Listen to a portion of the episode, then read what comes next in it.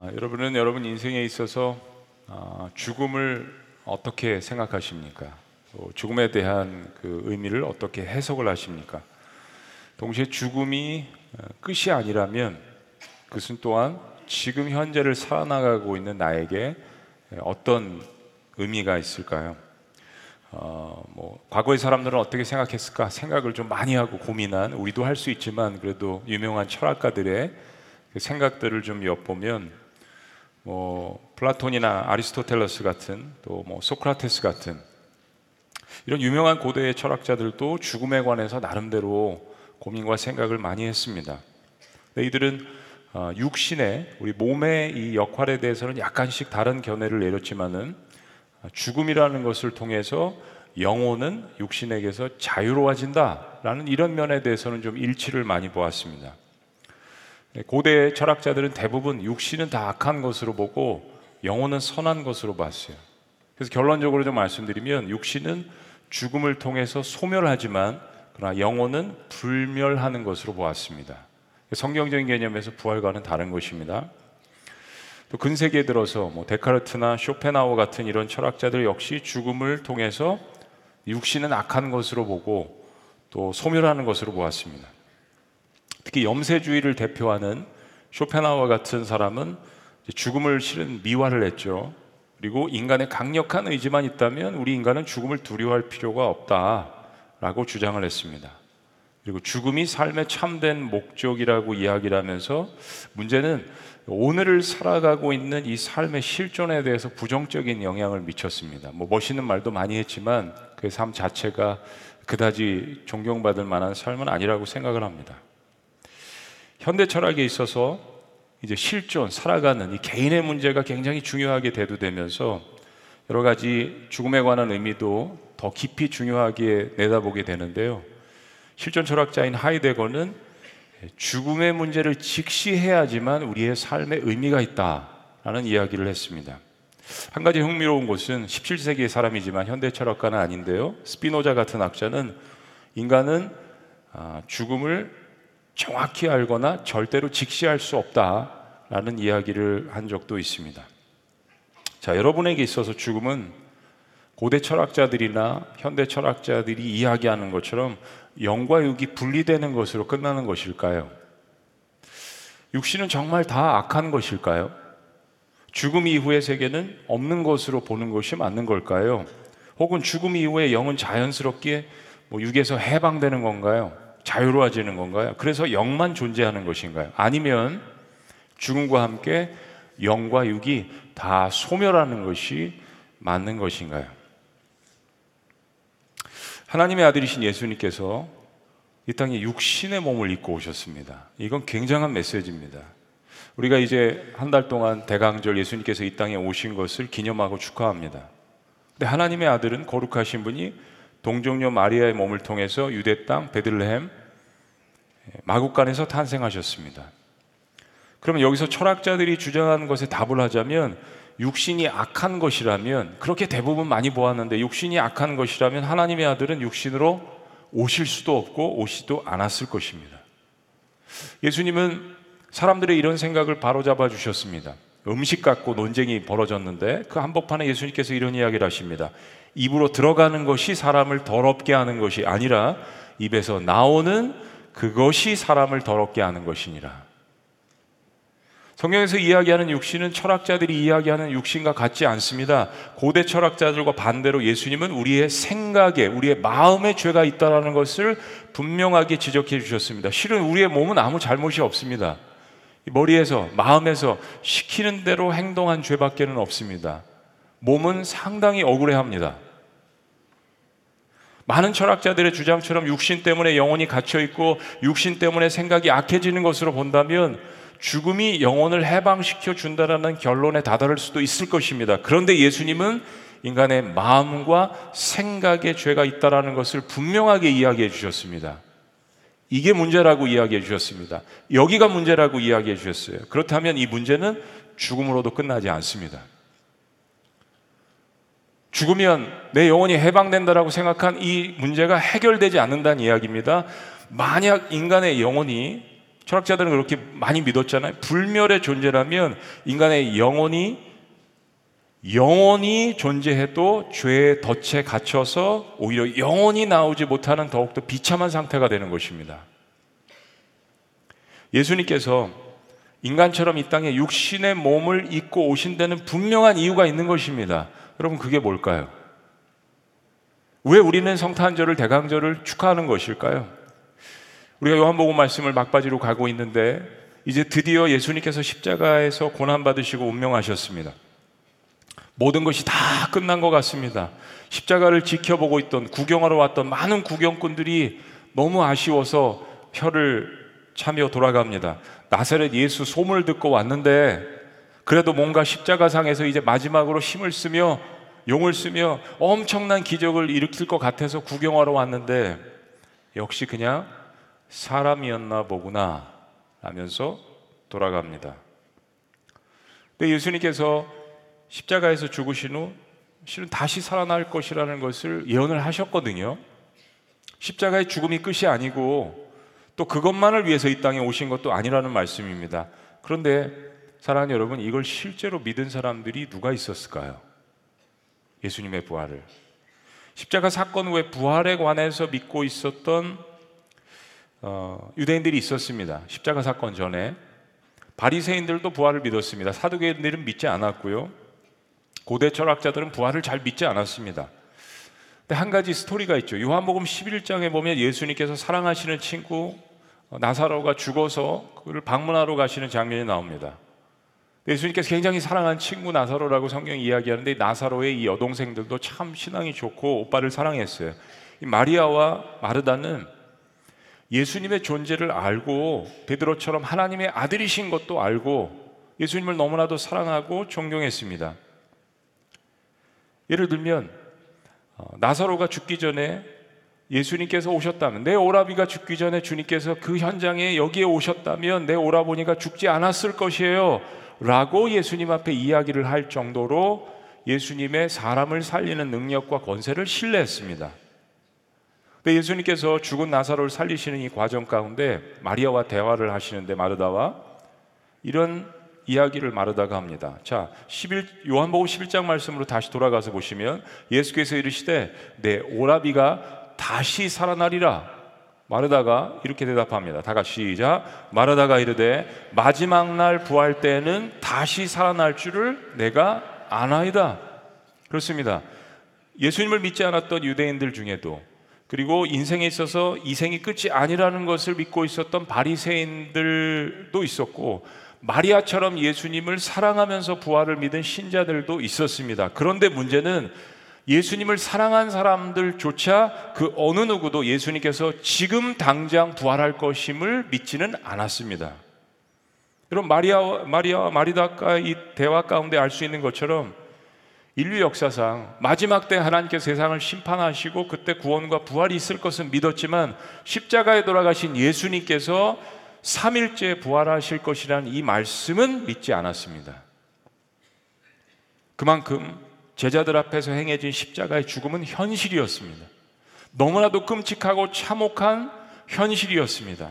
더 이상 소망이 없어 보였던 것입니다. 그 십자가의 참혹한 현실 앞에서 누구도 혈의를 올릴 자가 없고 누구도 소망이 있다라고 이야기할 수 없었습니다. 여러분 죽음 자체는 결코 우리에게 소망을 줄 수 없습니다.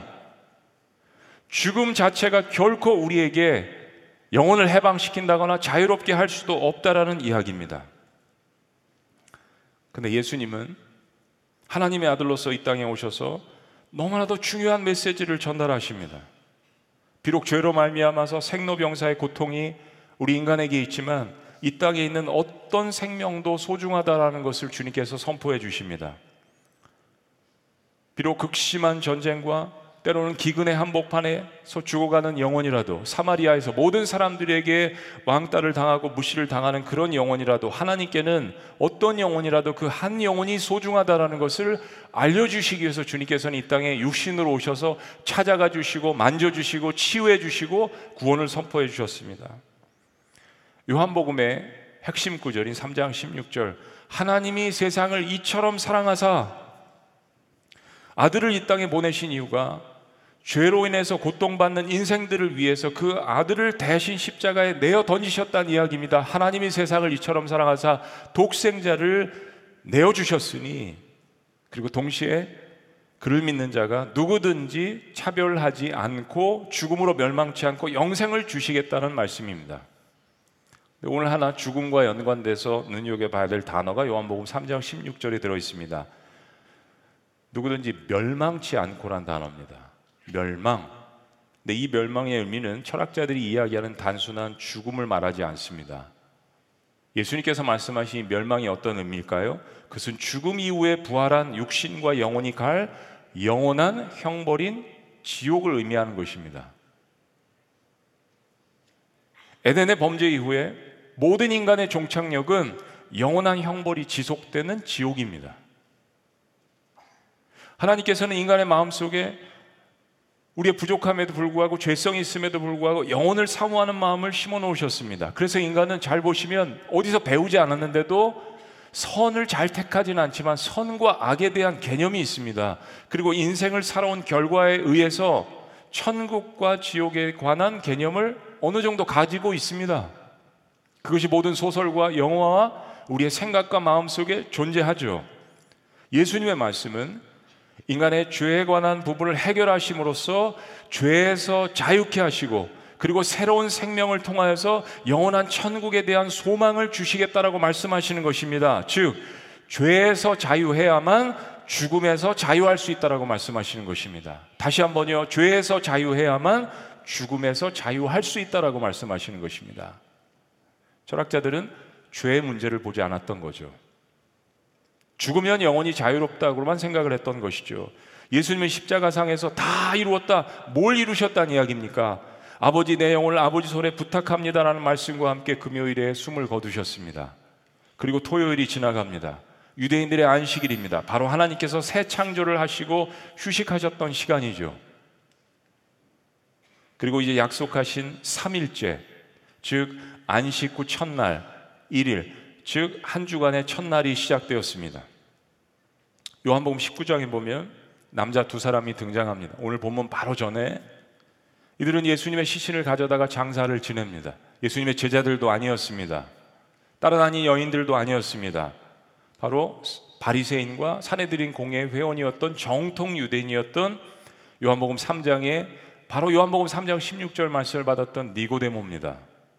그리고 아리마떼 사람 요셉 이 친구 두 사람이 계속해서 예수님의 사랑에 빠졌습니다. 이 말씀이 진리라고 믿었습니다. 그리고 숨겨놓은 예수님의 제자가 되었습니다. 한 번도 예수님 앞에 나서 예수님을 사랑한다라고 고백한 적은 없지만 이 두 사람은 용기를 내어서 모든 제자들도 다 떠나가고 예수님의 시신을 찾지 않았던 마당에 숨겨놓았던 아니 드러나지 않았던 이 두 제자는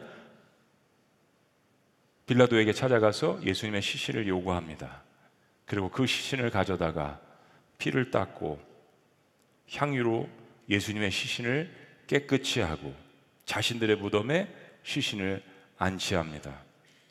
고고 학자들이 밝혀냈듯이 당시의 무덤은 지금의 무덤과 다릅니다. 바위를 깎아내린 빈 동굴 무덤이었습니다. 당시는 관도 없고 화장도 거의 하지 않았습니다. 많은 양의 향유와 비싼 향수를 뿌리고 그리고 겹겹이 천 조각으로 시신을 감쌌습니다. 여러분 미라를 생각하시면 됩니다. 이 동굴에 시신을 안치하고 그리고 시신이 다 썩어서 나중에 뼈만 남으면 그걸 유골함에 담기 위해서 한동안을 기다렸습니다. 그러니까 장례를 한참 기다렸다가 두 번씩이나 했던 거죠. 그리고 이 동굴 무덤에 그게 유골이 되면 가족들의 유골함을 주로 같이 거기에 넣었습니다. 그리고 고인이 평상시에 좋아했던 그런 뭐, 뭐 금이나 음이나 이런 것도 같이 넣었겠죠. 그래서 동굴과 도굴꾼으로부터 보호하기 위해서 홈을 파고 그 동굴 무덤에 큰 바위로 씨를 해서 입구를 막아 놓았던 것입니다. 마태복음을 보면 예수님께서 다시 살아난다라는 말씀을 믿은 사람들이 있었습니다. 바로 대제사장들이었죠. 대제사장들이 군사들을 보내서 이 동굴을 지키게 했습니다.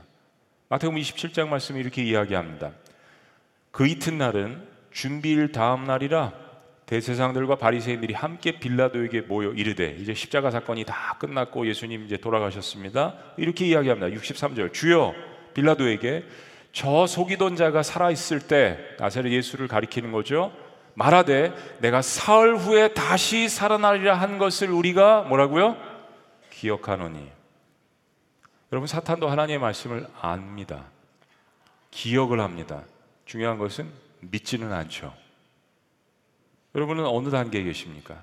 우리가 기억하노니 그러므로 명령하여 그 무덤을 사흘까지 굳게 지키게 하소서 그의 제자들이 와서 시체를 도둑질하여 가고 백성에게 말하되 그가 죽은 자 가운데서 살아났다 하면 후에 속임이 전보다 더 클까 하나이다 하니 빌라도가 이르되 너에게 경비병이 있으니 내가 줄 테니 가서 힘대로 굳게 지키라 하거늘 그들이 경비병과 함께 가서 돌을 임봉하고 무덤을 굳게 지키니라.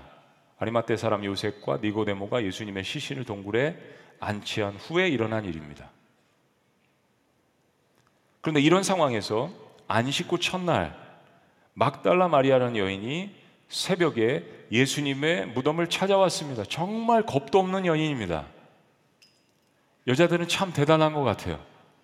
다 도망가고 열두 제자도 찾지 않는 이 무덤에 새벽에 무시무시한 죽음을 얼마 전에 목격했던 그 두려움을 뒤로하고 용기 내어서 사실 막달라 마리아뿐만 아니라 몇몇 여인들이 더 있죠. 용기 내어서 예수님의 동굴을 찾아왔습니다. 여러분 왜죠? 이유는 단 하나입니다. 예수님을 사랑하기 때문입니다. 그런데 무덤 어귀를 막아놓은 돌이 이미 옮겨져 있었습니다. 마리아는 너무 혼돈되었습니다. 다시 두려움이 엄습했습니다. 아니 대세사장들이 예수님의 시신을 훔쳐간 것은 아닌지 또 다른 그 공무도한 끔찍한 일을 하는 것은 아닌지 너무나도 슬프고 두려웠습니다. 그래서 어느 집에 숨어 있던 베드로와 이 글을 기록한 사도 요한을 찾아갔습니다. 그리고 무덤 문이 열려 있고 예수님의 시신이 없어졌다라고 흥분된 목소리로 이야기합니다. 이 이야기를 듣자마자 성경에서 한 번도 이렇게 빨리 달려본 적이 없는데 베드로와 요한이 전속력으로 무덤을 향했습니다. 재미있는 것이 이 책을 기록한 사도 요한은 자기가 베드로보다 더 빨리 무덤에 달려갔다라고 그런 사실까지 기록을 합니다. 예수님 돌아가실 때는 도망갔던 베드로가 예수님의 시신이 없어졌다라는 이야기를 듣고 한 걸음에 달려왔습니다. 놀라서 한 걸음에 달려왔습니다. 예수님 다시 살아나신 것이라는 것을 베드로가 기대했던 것일까요? 무덤의 당도에 보니까 막달라 마리아의 말대로였습니다. 근데 요한은 먼저 도착했는데 너무나도 두려운 나머지 그 동굴에 들어갈 용기가 나지 않았습니다. 근데 뒤늦게 도착한 베드로는 요한에게 같이 들어가자는 이야기도 하지 않고 성격 급한 베드로 먼저 들어가 버립니다. 그리고 들어가 보니까 안에는 예수님의 시신이 없습니다. 나무 막대기 같은 곳에 침상이 있는데 거기 시신을 쌓았던 세마포천이 잘 개어져 있습니다. 그리고 다른 한켠에 예수님의 머리를 쌓았던 수건도 잘 개켜져 있습니다. 참으로 신기한 일입니다. 이상한 일입니다. 누군가 시신을 훔쳐갔다면 이런 일은 하지 않았을 것입니다. 시체를 감싸고 있는 세마포를 제거하는 일도 번거롭지만 무슨 이유로 그냥 가져가지 알몸만 훔쳐가고 또 무슨 이유로 이렇게 모든 천들을 잘 개켜 놓았다는 이야기입니까?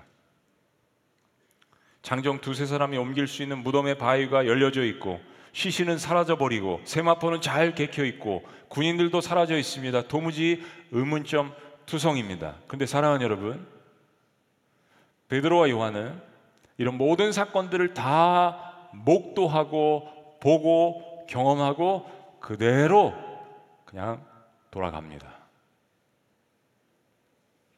오늘 본문 성경은 그 이유를 이렇게 이야기합니다.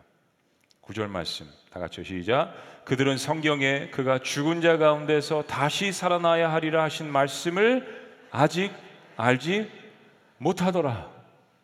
예수님을 죽이려고 했던 그리고 예수님을 죽인 대제사장들은 예수님의 말씀을 믿지는 않았지만 기억하고 있었는데 예수님의 제자들은 누구 하나 특별히 예수님을 가장 사랑했던 베드로와 요한은 이 말씀을 기억조차 못하고 있습니다. 너무 아이러니하죠.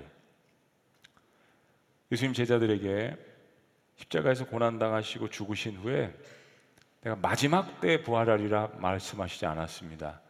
사흘째, the third day. 실은 사흘 후가 아니죠. 금 토 일이니까 3일째 부활하실 것을 말씀해 주셨습니다. 대제사장들은 기억하잖아요. 나중에 막달라 마리아와 몇 여인들이 다시 돌아와서 살아나신 예수님을 만납니다. 이 다음 주에 볼 말씀이에요.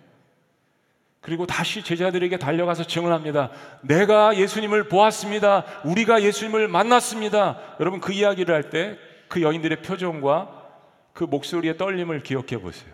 상상해 보세요. 흥분되고 격안되고 두려우면서 그러나 소망에 찬 목소리로 부활하신 예수님을 보았다라고 그렇게 이야기하지 않았겠습니까? 꾸며낸 이야기가 아니라 정말 보았으니까 정말 보았으니까 간증하는 사람의 그런 심정으로 목격자의 심정으로 그렇게 이야기하지 않았을 것입니까? 근데 누가복음은 제자들의 반응을 이렇게 이야기합니다. 보세요. 누가복음 24장 사도들은 그들의 말이 허탄한 듯이 들려 믿지 아니했다라고 이야기합니다. 제자들은 세번역 성경은 이야기하기를 어처구니 없는 말로 들렸다라고 번역합니다. 어이가 없네. 예수님이 부활하셨어? 어이가 없네. 어처구니 없네. 허탄한 말로 들렸다라고 이야기합니다. 그 표정을 보고도 그 목격자의 증언을 듣고도 자, 사랑하는 여러분 사건을 다시 한번 재구성해 봅니다. 마리아는 처음에 무덤에 가서 무덤 바위 문이 옮겨진 것을 보았습니다. 시신이 사라진 것을 보았습니다. 그리고 가서 이야기했습니다. 예수님의 시신이 사라졌다. 팩트를 이야기했습니다. 요즘 대한민국은 팩트 체크업 좋아하잖아요. 팩트, 팩트를 이야기했습니다. 네, 사랑하는 여러분, 막달라 마리아에게 다시 물어봐야 합니다. 그게 팩트냐고. 그리고 성경을 읽는 저와 여러분들에게 다시 물어봐야 합니다. 진짜 마리아가 팩트를 이야기했습니까? 베드로와 요한이 막달라 마리아 이 이야기를 듣고 도, 달려와서 무덤 안을 들여다보았습니다. 시신은 사라지고 잘 개켜진 세마포와 수건을 보았습니다. 그들이 본 것은 팩트였습니다. 시신이 없습니다. 근데 그들은 아무런 감격도 아무런 감동도 없이 그냥 돌아갔습니다. 팩트예요. 무엇이 잘못됐습니까? 그들은 팩트, 그들 삶에 일어난 현상은 보았지만 나타난 현상의 의미를 이해하지 못했습니다. 예수님의 말씀을 도무지 이해하거나 받아들이지 않았습니다. 시신이 사라진 것이 아니라 예수님의 예언대로 예수님이 부활하신 것이 팩트잖아요. 대제사장들도 기억하는 일을 제자들은 기억하지 않았습니다. 이런 말씀을 읽으면서 무엇을 팩트로 받아들이십니까? 아멘 하시면서 신앙생활 하시면서 무엇을 팩트로 받아들이십니까?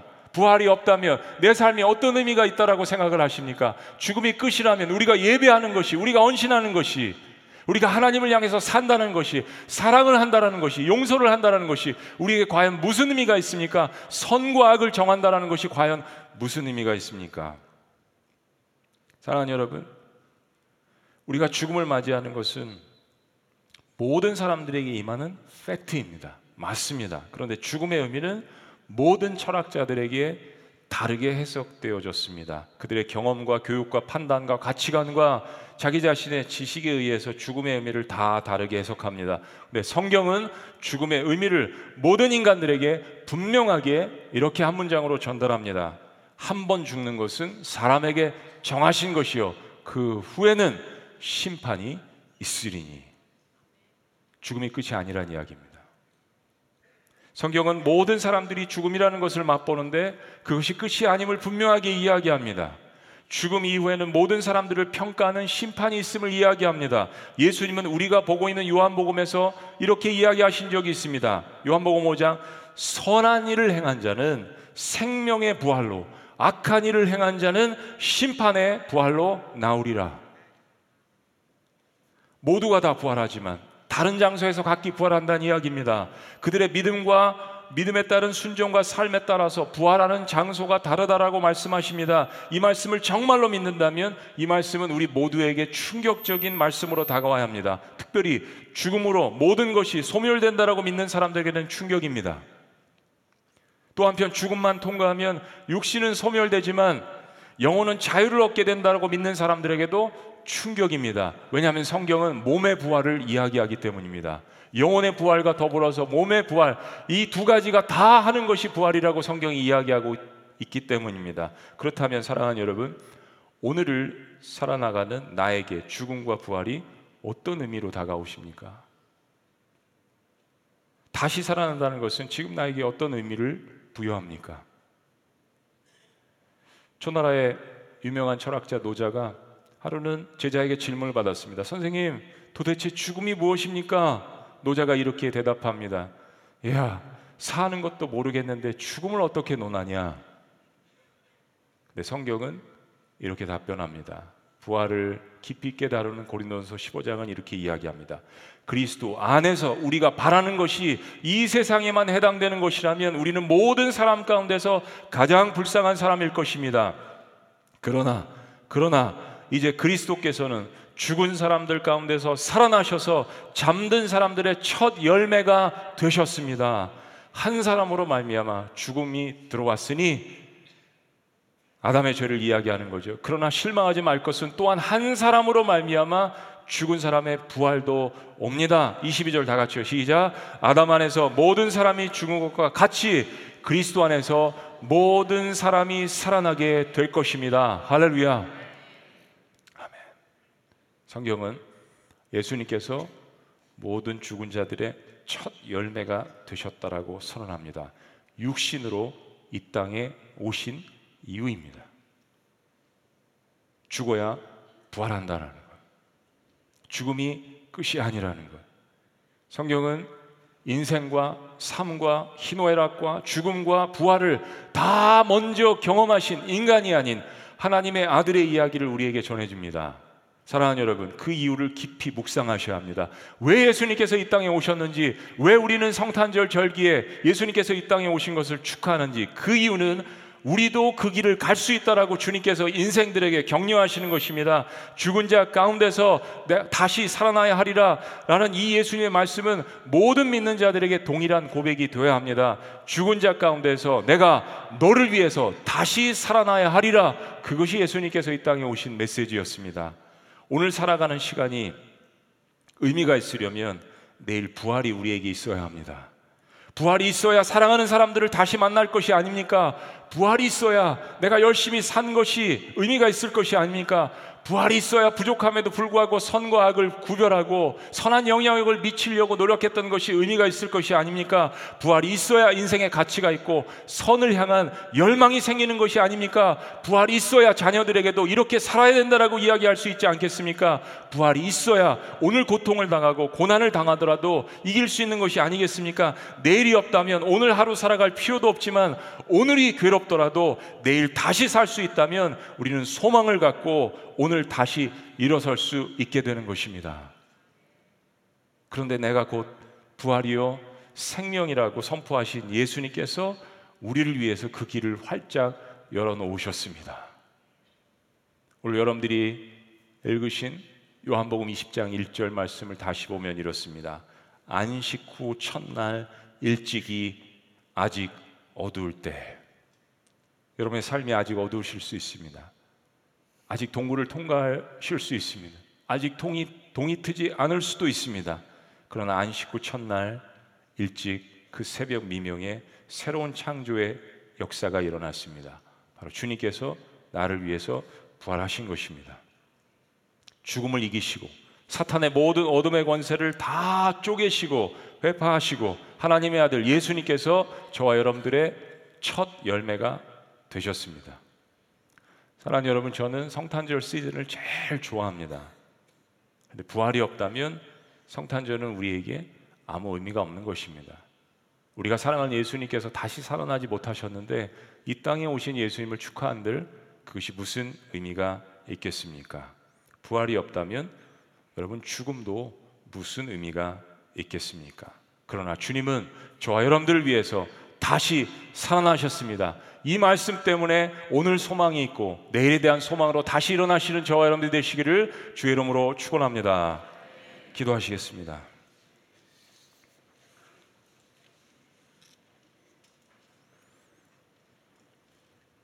그렇습니다, 여러분. 예수님은 예수님을 세 번씩이나 부인했던 베드로를 위해서도 부활하셨습니다. 예수님은 일곱 귀신 들렸던 막달라 마리아를 위해서도 부활하셨습니다. 그리고 주님을 버리고 의심하고 믿지 않았던 다 도망갔던 제자들을 위해서도 부활하셨습니다. 첫사랑이 있었기 때문이죠. 그리고 오늘 현실의 문제를 앓고 있는 나를 위해서도 주님은 다시 살아나셨습니다. 가장 중요한 팩트입니다. 내가 죽은 자 가운데서 너를 위해 다시 살아나야 하리라. 이 말씀은 저와 여러분들을 위한 말씀입니다.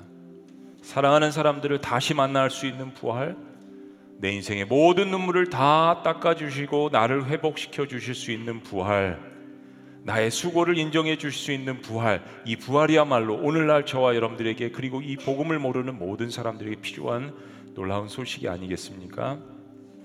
살아계신 하나님 아버지, 내가 죽은 자들 가운데에서 다시 살아나야 하리라 이 말씀을 통하여서 죽음과 생명과 부활의 의미가 무엇인지 오늘 우리에게 말씀해 주신 것 너무나도 감사합니다.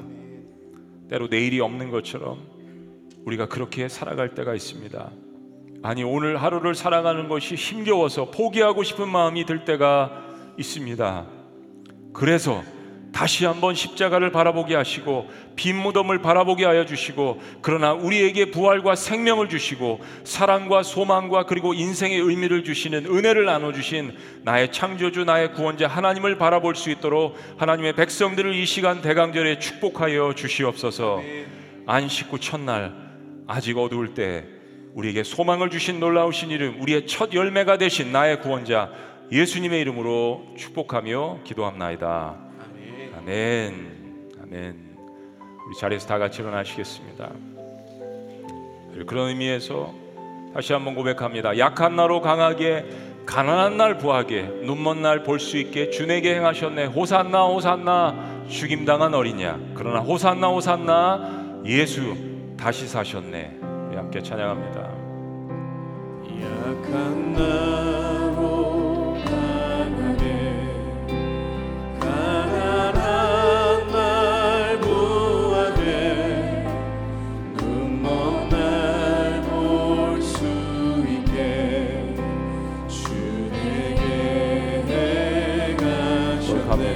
내가 건너야 할까?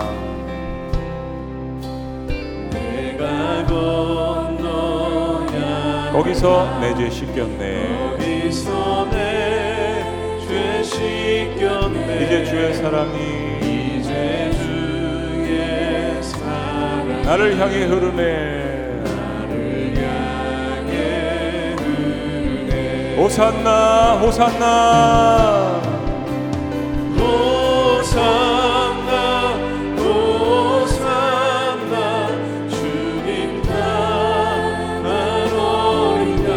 호산나. 호산나 호산나.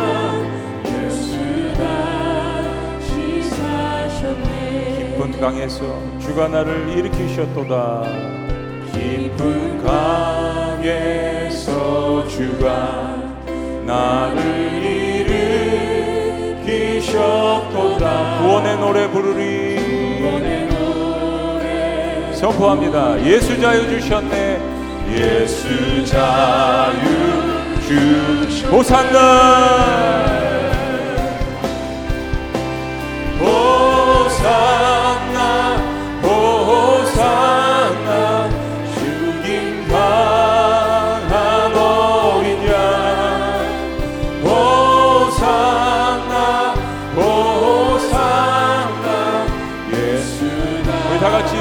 들고 찬양하실까요? 오산나! 오산나! 오산나! 주님 강한 어린 양 오산나! 오산나! 예수가 오산나! 오산나!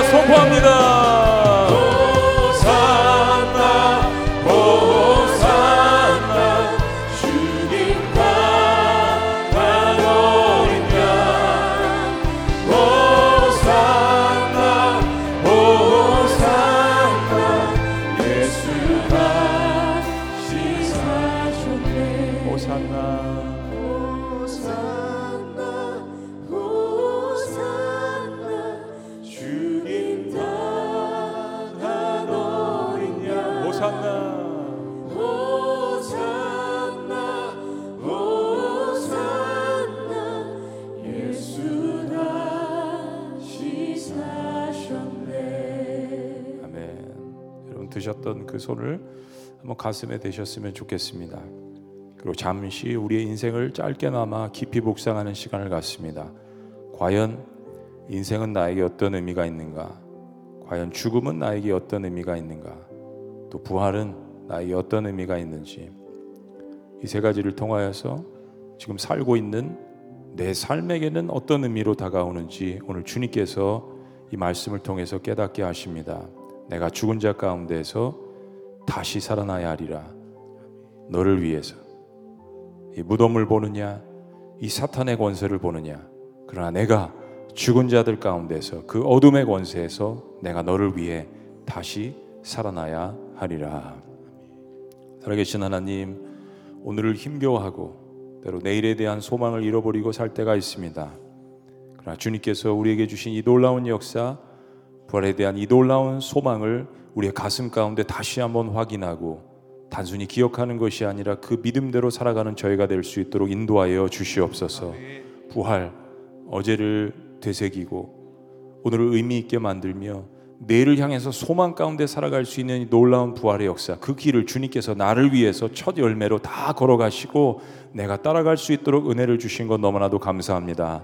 하나님의 놀라운 은혜가 오늘 힘겨워하는 모든 하나님의 백성들에게 임해서 내일 다시 한번 살아나고 일어날 수 있는 하나님의 귀한 백성들이 될 수 있도록 축복하여 주시옵소서.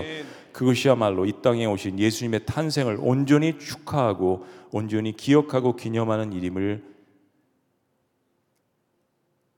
예배를 통하여서 우리의 마음을 주님 앞에 높여 드릴 수 있도록 역사하여 주시옵소서. 이제는 우리 주 예수 그리스도의 은혜와 하나님 아버지의 극진하신 사랑과 성령님의 감화 교통 역사하심이 죽음과 부활의 의미가 나의 삶 가운데 어떤 의미라는 것을 그리스도 예수 안에서 다시 한번 발견하며 소망 가운데 오늘과 내일을 살아가기를 원하며 이 놀라운 복음의 부활의 메시지를 증거하기를 원하는 주님의 귀한 모든 백성들의 삶과 사역과 믿음 위에 지금부터 영원토록 함께 하시기를 간절히 축원합니다. 아멘.